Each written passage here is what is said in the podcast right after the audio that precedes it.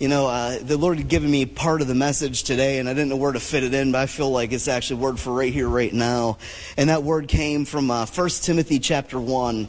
And Paul writes to young Timothy, and he says, Timothy, my son, I am giving you this command, this command, in keeping with the prophecies that were once made about you, so that by recalling them, you may fight the battle well holding on to the faith and to a good conscience.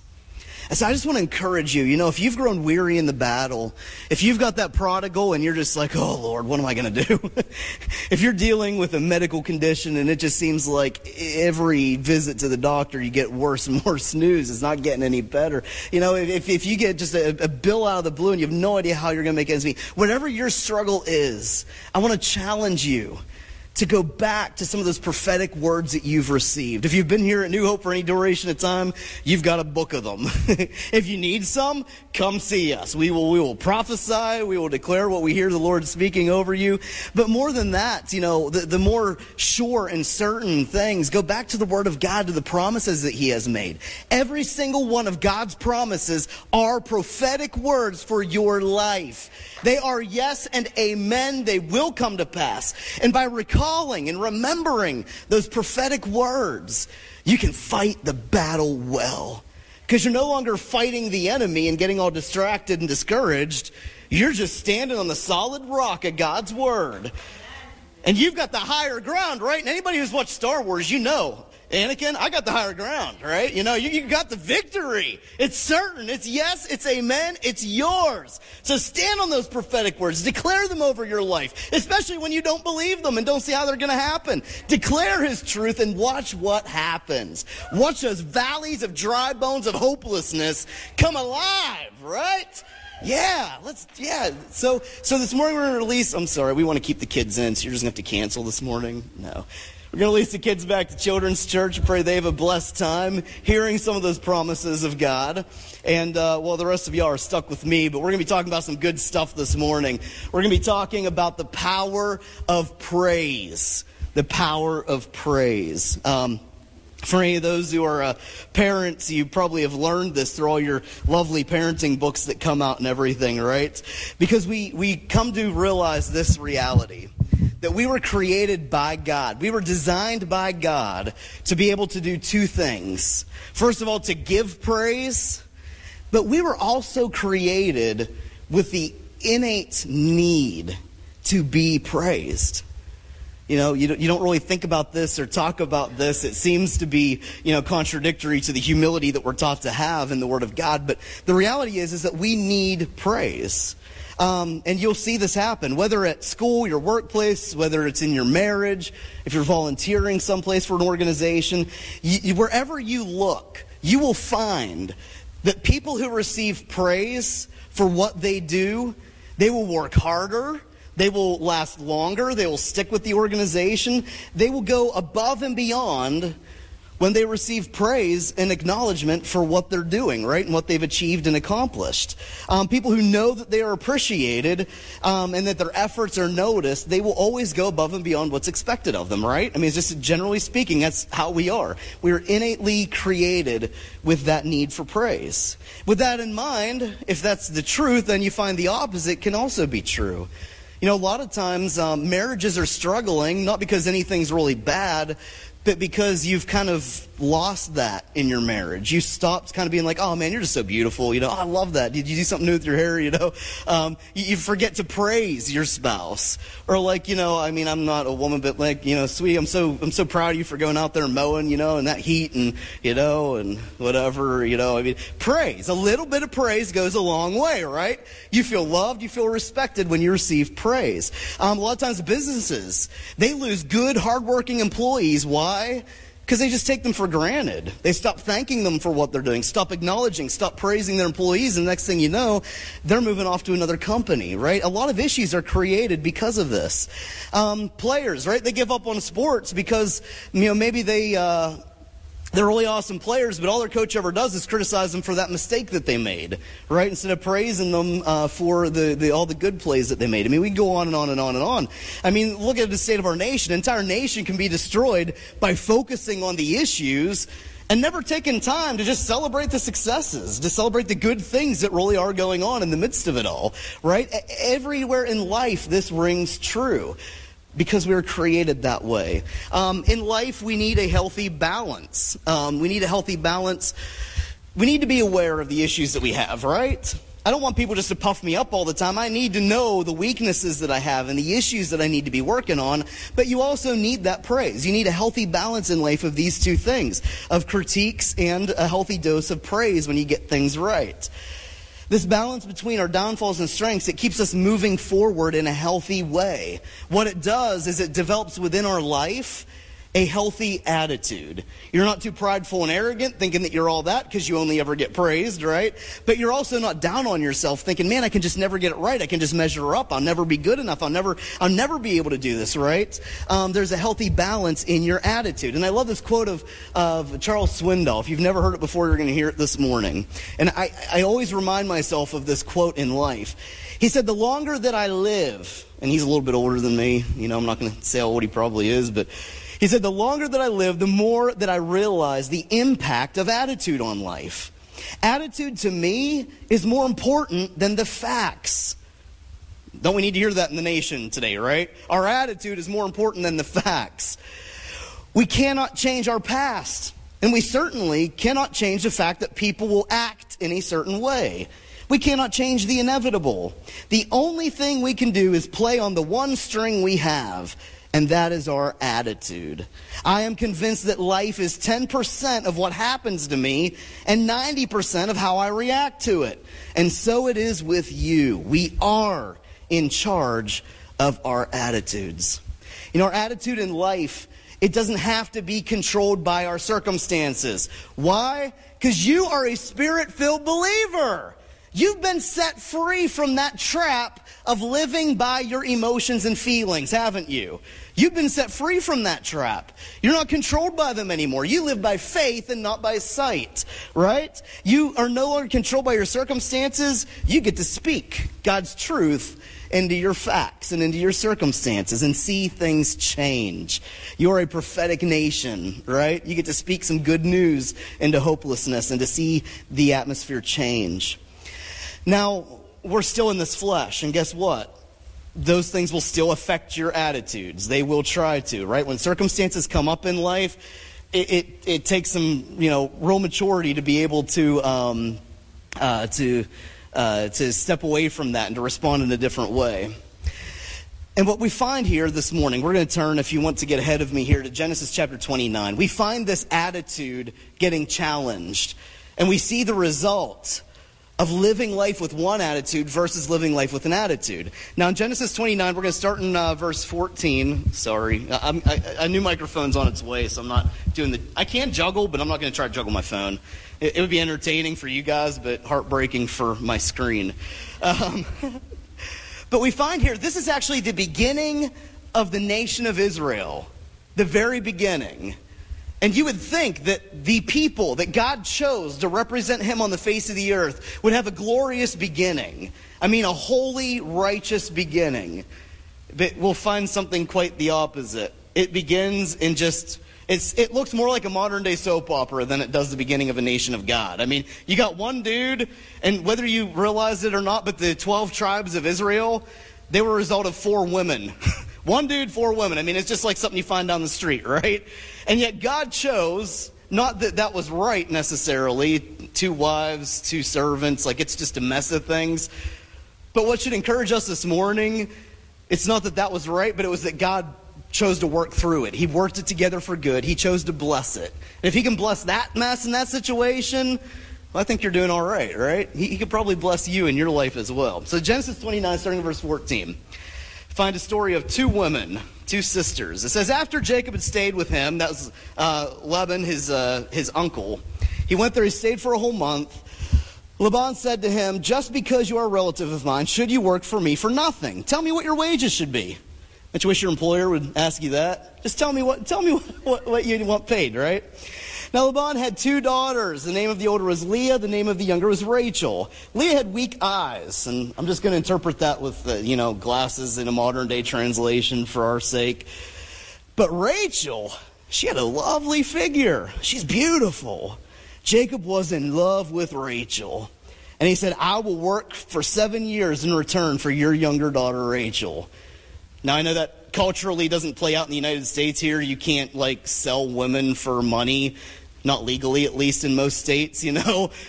But in this cultural context, the same as it still is over in the eastern side of the world, you know, it's a different culture they live in. So Laban said, It's better that I give her to you than to some other man. So stay here with me. So Jacob served seven years to get Rachel but they seemed like only a few days to him because of his love for her.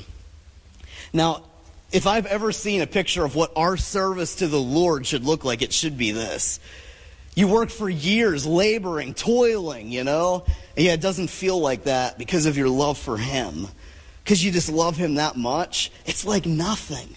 It's like when an opportunity arises to go out and to serve somebody or, you know, to serve an organization, you just kind of click your heels of joy and you do it, right? Yeah, I'm sorry, I'm all tethered this morning. That's what it should be like, and that's what it was here for Jacob. It says, Then Jacob said to Laban, Give me my wife. My time here is up. I want to make love to her. So Laban, love my daughter Ud.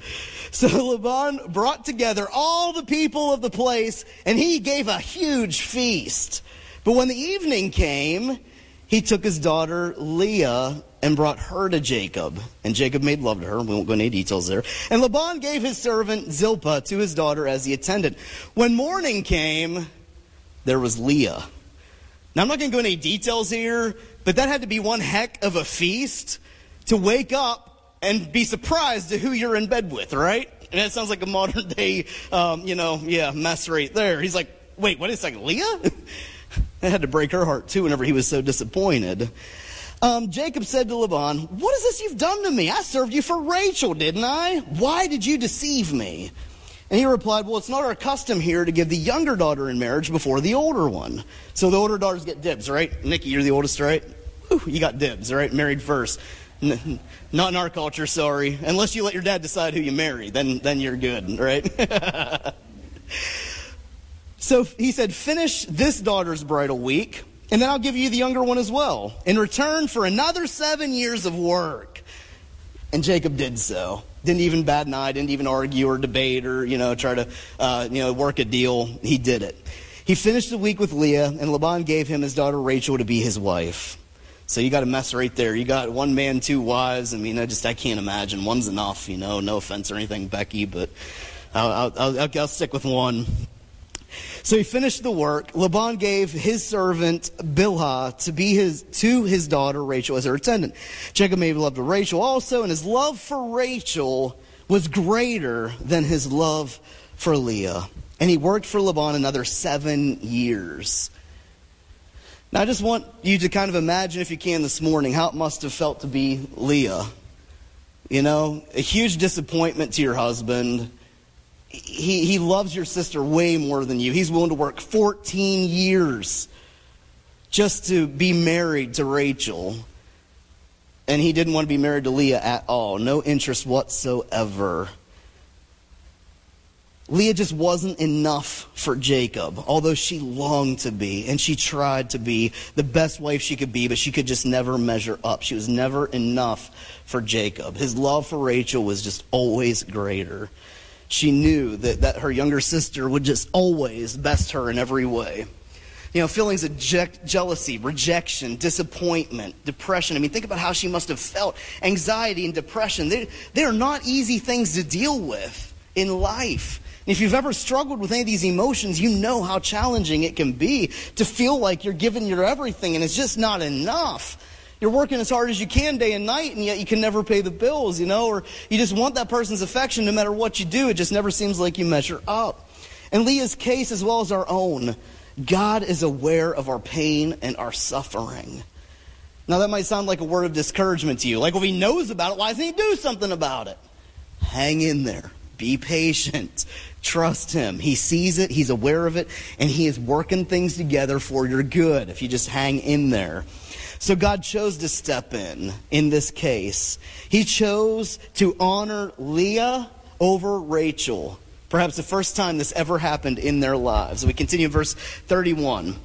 It says, When the Lord saw that Leah was not loved, he enabled her to conceive. But Rachel remained childless.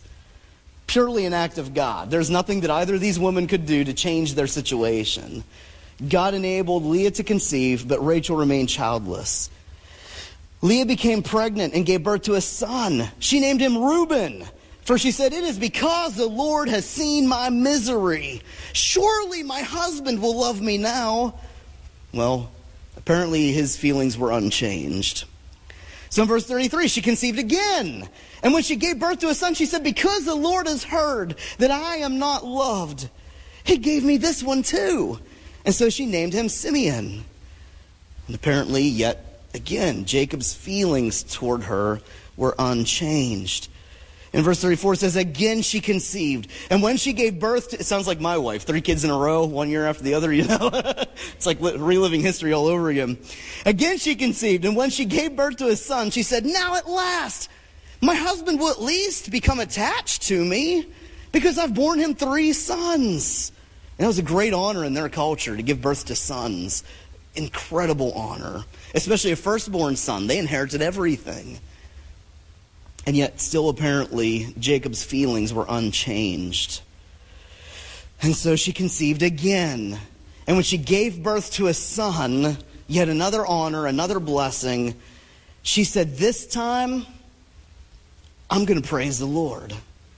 So she named him Judah. And then she stopped having children. You see, something happened here not in Leah's circumstances, but in Leah's attitude. Something changed, something transformed, something broke. Though her circumstances didn't change, she was no longer living and responding based on the standards that somebody else set on her. He, she was not trying to live up to someone else's expectations of her. She decided whether her husband loved her or not, she was going to praise the Lord for this son. And something happened, something changed. Because she came to the conclusion that nothing she could do would ever be enough to earn the love of Jacob. He was always going to love Rachel more. It was just a reality. Instead of expecting that her fourth son would somehow gain his love, she just gave him praise, gave the Lord praise. And as a result, she named him quite appropriately Judah, right?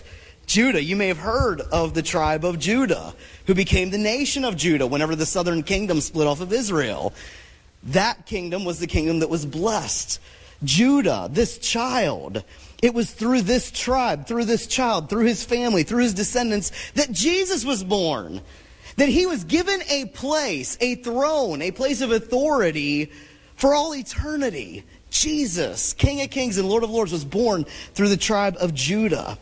His blessings rested and followed this son throughout the course of history and even beyond it. It was through the nation of Judah that God's promises were fulfilled.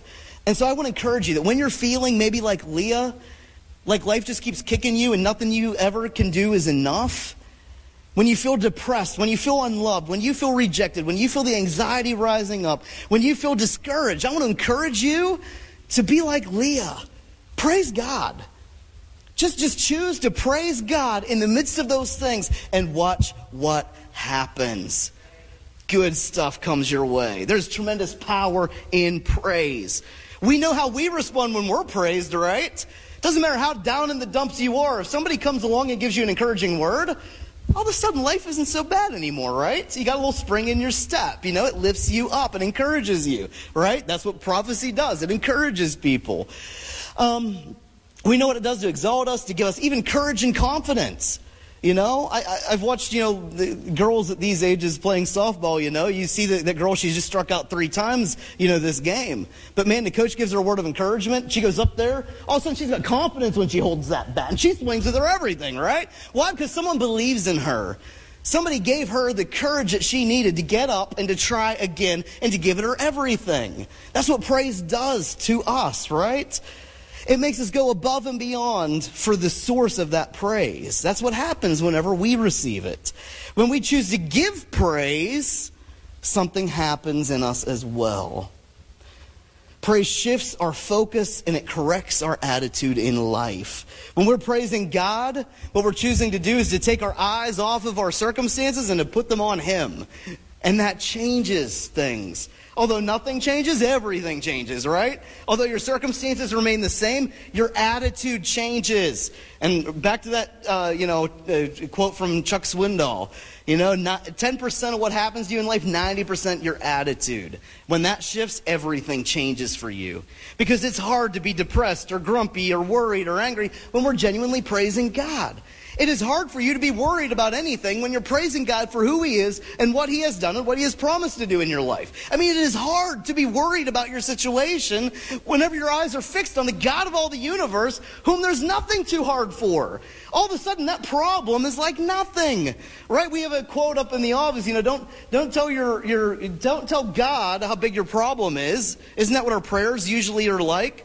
Tell your problem how big your God is, right? Give him some praise. Start praising. Praising in the midst of your trials and tribulations. When we remember God, it's, it's hard not to have joy and to have excitement and to start hoping again. It's hard not to have hope when you remember who God is and what He is like and what He has done and what He has promised and all these things. There's just no way to stay down in that thing, right?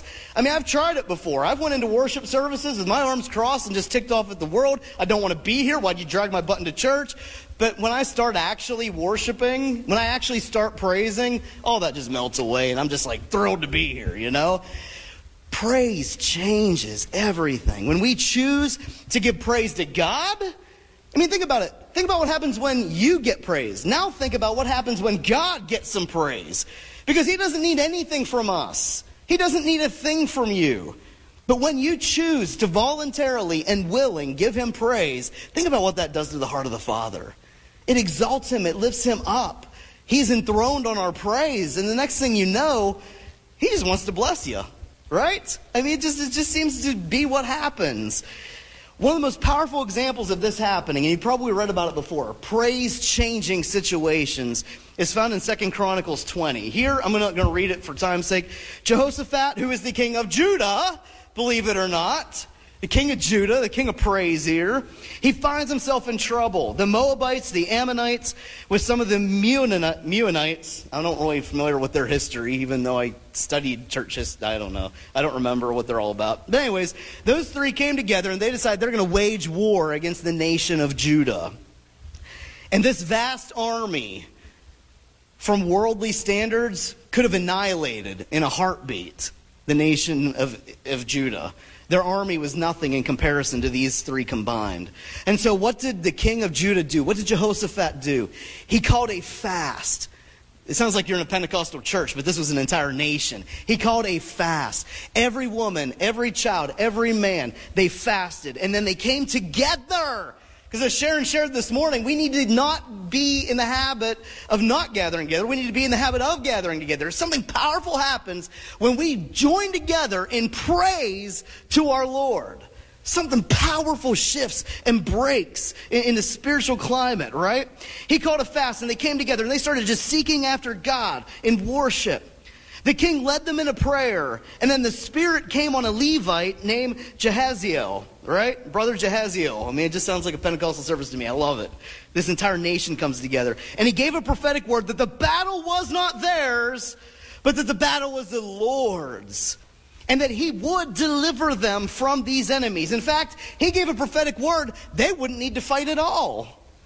And so the people responded to this prophetic word. Man, some of them were bowed down in worship. They were just laid out on the floor worshiping God. And some of them, like me, they're big mouths and they're just shouting their praise as loud as they can, just shouting and praising and worshiping God. Can you imagine a whole nation in one place doing this? The tribe of Judah, the rejected one who chose Leah, who chose to give praise when that son was born. Look at the generational impact and effect that that had. Now he's leading a nation. He became a nation. And he is a nation of praise, Not like all the other whiners and complainers that are getting destroyed by the enemies. They're a nation of praise, and they triumph every time. We continue on here in, uh, 2 Chronicles chapter 20, verse 21. We're going to pick up there. Because that nation could have rose up in fear. They had no earthly reason to give praise. By every earthly standard, they were about to lose their lives. They were about to die at the sword.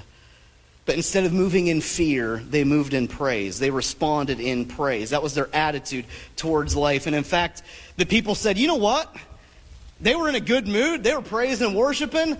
Let's send the let's let's pick some guys that got some pretty good chords, you know, some some good vocalists. Let's send them out ahead of the army and let them praise the Lord. And that's what they did. It seemed good to the people. God didn't even tell them to do that. I always preach that God told them to do that. The people said, "That seems good. Let's do that." And they did it. Because they believed the word of God. They weren't going to have to fight, right? They didn't send the worshipers out to the slaughter like I always preached before. They believed the word of the Lord. They weren't going to have to fight. The battle was won. So let's send some praise out, right? And verse 20 says, After consulting the people, Jehoshaphat appointed men to sing to the Lord and to praise him for the splendor of his holiness, right? They weren't even going to praise. It, it would seem boastful, right? To go out and to, to have them praise because the battle was won. Neener, neener, you guys are just big fat wieners. We got this, right? You know? Their praise was not about gaining the victory over their enemy their praise was all about the splendor and the holiness of the Lord. It was all about Him. They were going out and they were praising Him. They went out and they sang, Give thanks to the Lord because His love endures forever. I mean, think about that leading a nation and an army, and they're just saying that over and over again, just praising it, worshiping. Give thanks to the Lord for His love endures forever. And as they began to sing and praise, Talk about timing. When they chose to do it, as soon as they began to sing and praise, the Lord set ambushes against the men of Ammon and Moab and Mount Seir who were invading Judah, and they were defeated. We didn't even hear about them before. They didn't receive intel about these guys. Then it goes on in verse 23. It says, The Ammonites and Moabites, who we heard about, they rose up against the men from Mount Seir to destroy and annihilate them. After they finished slaughtering the men from Seir, they helped destroy one another. They started fighting themselves. They destroyed themselves, this mighty army. And it says in verse 24 when the men of Judah came to the place that overlooks the desert, and they looked toward the vast army, they only saw dead bodies lying on the ground. No one had escaped. So Jehoshaphat and his men went to carry off the plunder.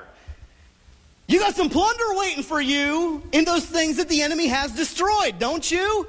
He stole some things from you, hasn't he? Has the enemy ever stolen anything from you? You got some plunder laying out there waiting. Go get it. Go get you that plunder, right? In fact, it says here that it took, there was such a great amount of equipment and clothing and articles of value that there was more than they could take away. It took three days for an entire nation to carry off the plunder. You want to talk about the blessing of God? Why? Because instead of responding in fear, they responded in praise. Because they were praising God, a prophetic word came and the Lord went and fought their battle for them. Think about how much different your life could be if when things came your way, and I'm preaching to myself right now, instead of being like, what am I going to do? How am I going to work this out? What in the world? How, I look at my spreadsheet financial, I'm like, how in the world are we going to do this, you know? What if instead of worrying, we started just praising the Lord? Just for who He is. Just praising Him, giving Him that praise. How much more often in life would the Lord just fight our battles for us? Right? So, so when you're faced with impossibilities and you feel overwhelmed and you feel, feel gripped with fear or anxiety, just praise God and see what happens. We find another powerful instance of praise. Nathan came and he confronted David about his affair with Bathsheba, right? And about how he had his her husband Uriah slaughtered, murdered. Messy situation. David responded to this confrontation in Psalm 51. First of all, he confesses his sin, he cries out for God's mercy, and he asks for the Lord to come and to cleanse him, to give him a new heart. And he said here in verse 12, Restore to me the joy of your salvation. How many have ever had their joy stolen away by the enemy? Yeah, I, would struggle with this one almost every day. Every day I turn on the news, I struggle with this one. My joy gets sucked away. It's like it's like the water in a bathtub, gone. You know. Restore to me the joy of your salvation and grant me a willing spirit. Sometimes you just don't want to do it. And so David's like, I don't want to. Us guys, you ever get that way, stubborn boneheaded? I don't want to. Kick up your recliner. You can't make me, right? David was feeling that way. And so he cried out to God. He's like, God, give me a willing spirit to sustain me.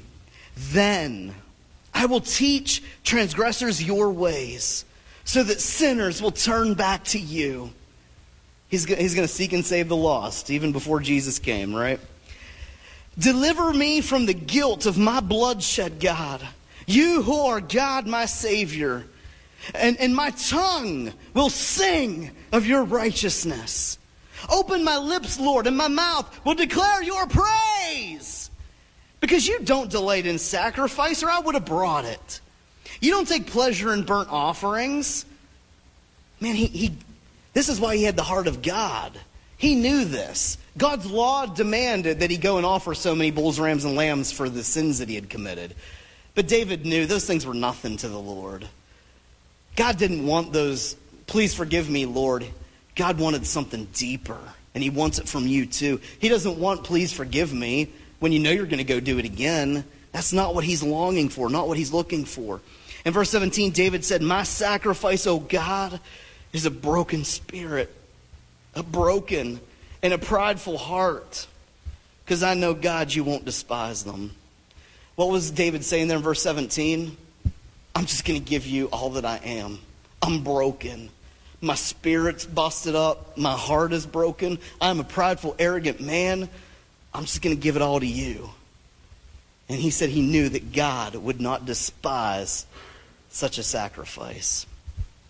And so I want to encourage you when you've completely blown it, when you went done gone and sinned against your brother or sister or God Himself or sinned against yourself, right? When you've blown it completely, actually give praise to God.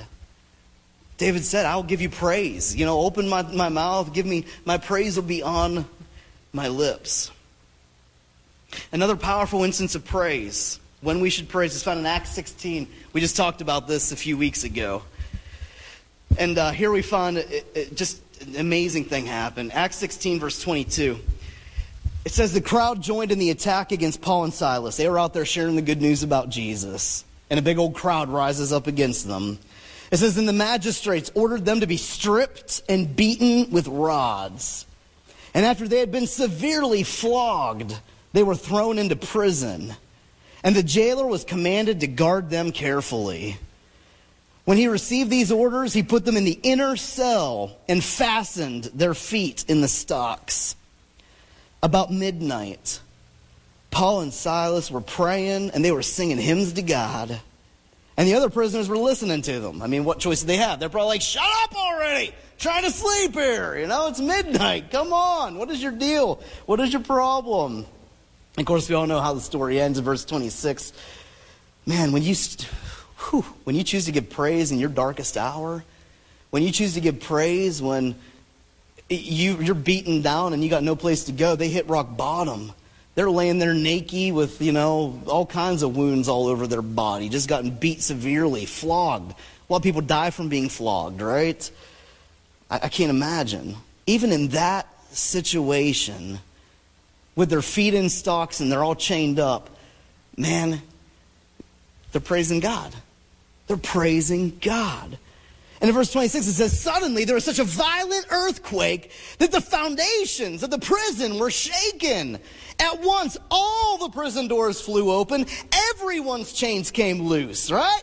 Talk about another Pentecostal service right there. Chains are breaking free. People who don't deserve to be set free are being set free. Why? Because Paul and Silas chose to praise God. That's all they did.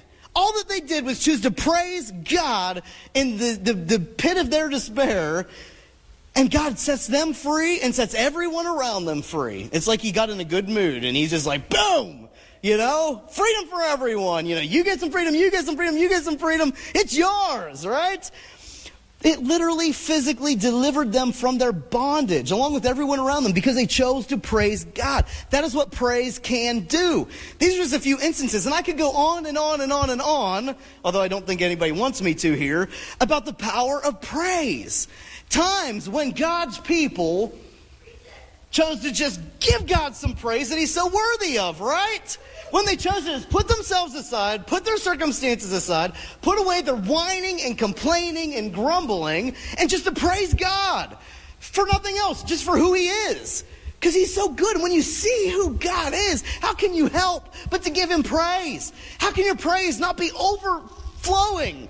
Exuberant, joyful. I mean, you know, I don't know if you've ever experienced it before. I can't put it into words. It's like you feel like you're going to explode because you just can't give him the praise that he's worthy of. Like everything that you do, every expression of praise that you can possibly give him is just not enough. You just want to give him more, right? That's how we ought to be in life. No matter what comes our way, we give God praise. And what does God do when he is exalted, when he is lifted? You just gave him authority in your life. What do you think God's going to do with that authority that you just gave him? You just enthroned him on your praise. He's going to set some prisoners free, isn't he? He's going to bless you above your sister who's always been the better one. All of a sudden, you're going to be honored. You're going to be exalted. You're going to be glorified. You're going to receive the blessings of God. You're going to receive the promises of God. If you just keep that attitude of praise, if you maintain that attitude of praise, His promises are coming. I have no doubt. Why? Because you have no doubt. You can't doubt what God is able to do when you're giving Him praise. It, it, just wipes away and washes away all doubt. It reminds me of when, like, you, you've got something, like, uh, oh, okay, I'm, I'm not sure how to share this, but, you know, when our, we're hand washing dishes at home, the dishes don't always get all that clean, and I'm like, I'm, you know, pouring in my, my fruit punch, and all of a sudden something floats to the surface, you know? That's what praise does. Sorry, bad analogy. But it takes all that junk that's in there. You may not even know it was in there, right? That junk in your life that you didn't even know was there. When you start praising God, when you start filling up your life with an attitude of praise, when you start exalting God, that junk, it rises up. And guess what happens if you just keep on praising? It's gone washed away, purified, cleansed. That's what praise can do in your life. It can create within you a pure heart. It can create within you this, this immovable, unstoppable de- determination, this confidence that nothing can shake, that nothing can steal away. And you, just like the nation of Judah, it doesn't matter how big your enemies are, their plunder is yours. What they got that they're threatening you against, every weapon formed against you, guess what? Not, not only will they fail, they're now yours. They're your weapons now. The nation of Israel went in and took everything, all the equipment, all the things of value. It's now yours. I mean, think, talk about that. Praise takes your worship, W A R S H I P, to the next level. Not only does his weapon not touch you, it's yours. And you get to use it against the enemy, right? It's amazing. It's awesome. So when you're mistreated, when you're in need of deliverance, just praise God. And I won't even go into the easy one. When life's good, praise God. You know, I say that kind of jokingly, but you know, the number one time that God warned his people in his word about forgetting him was when things were good. The number one time that you will stop praising God is not when life gets hard. I can tell you, everybody turns to God. My phone rings off the hook when life's hard. No one ever calls me whenever life is going good for them and they're blessed. And they're like, hey, Pastor, you know, man, I just want to praise God. know? But they're in here at the altar whenever life is, you know, stinking, right? When life is good, don't forget to praise God. Praise Him in every season, through every season, because guess what? Every season comes to an end. Every season comes to an end. Your season of lack, your season of bondage, your season of, you know, season of despair, it's coming to an end. And your season of prosperity, well, life is life. It's going to come to an end at some point, right? So give him praise in everything and through everything. If for no other reason, just praise God for who he is. If you can't muster up a single reason on this earth why you should give him praise, at least praise him for who he is. And then you'll start seeing all the other blessings to give him praise for all around, right? It's just amazing what happens. Amazing what happens. I'm going to skip the Timothy part, right? So, you know, we have the scripture and we are well aware of it. First, no, no, not this one. We already read that. First Thessalonians, rejoice always. Give him praise always. Pray continually. Give thanks in all circumstances. Why? Because that's God's will for you. It's God's will for you. If you're in a situation of life and you don't know what to do, you have no idea how you're supposed to handle this situation in life, I'm going to tell you right now, it's God's will for you to give him some praise. to praise, to, to rejoice, to pray, and to give thanks. Do that. Do that and see what happens. He'll probably give you direction from there, or he may just fight your battle for you. We never think about that, right? Things may have come our way just so that we give him some praise, and he'll just fight the battle for us, right? We're like, oh, Lord, what am I going to do? How am I going to do this? What do you want me to, you know? And he's just like, well, just, you, you to ask me for help. I mean, you're going to, you know, give me some praise, and he'll do it. so, okay. In closing, I'm going to close here. Otherwise, I'm going to go on forever and ever and ever because I just love this topic. I mean, it's just, it's convicting me and encouraging me all at the same time. I feel like a miserable bum for all the whining and complaining. And what is that? Praising the enemy, isn't it? Isn't that just praising the enemy? Oh, it's so bad. Man, did you see the other day on Fox News this, this is happening and this is happening and there's this is ring and the coin shortage and man, you know, you're just you're just singing the praises of the enemy. Keep singing it, brother. Yeah, that's what I'm doing. That's what I'm doing. Keep praising it. Yeah, spread the word. Spread the word about what I'm doing. Spread the word. I'm destroying your nation. Yeah, keep it up. Keep it up, right? That's what I do. But what's God wanting me to do? Repent of doing that and be like, you know what? God's in control. He reigns sovereign. Nothing happens without him knowing about it and allowing it. Look at Job's life. No destruction comes your way without God being like, go ahead. In fact, what did God do with Job? Hmm, you're down there looking around the earth looking for somebody. Have you considered my servant Job? God recommended the enemy destroy him. Think about that. But why? Because God wanted to prove faithful. He gave double. He restored double what the enemy had stolen in the end, didn't he? Can we trust God that much? If He did it for Job, will He not do it for us? What you're going through is nothing compared to what Job went through. If He could do it for him, can He do it for you, right? He can do it. He can restore. He can redeem. He can rebuild. He is God. Give Him some praise and watch what He does. And so we're going to end this service in a very traditional way. I don't know which you know denominations necessarily do this. I, I know I've, I think I've been in a uh, a Baptist church that ended this way. We're going to end with the doxology. If you know it, you can cite it along with me. If you don't know it, it's okay. We're going to do it twice. We're going to do it twice together. We're going to go all Pentecostal whenever we're doing it, and we're going to give God some praise, right? So let's just close here together. Praise God from whom all blessings flow. Praise Him, all creatures here below.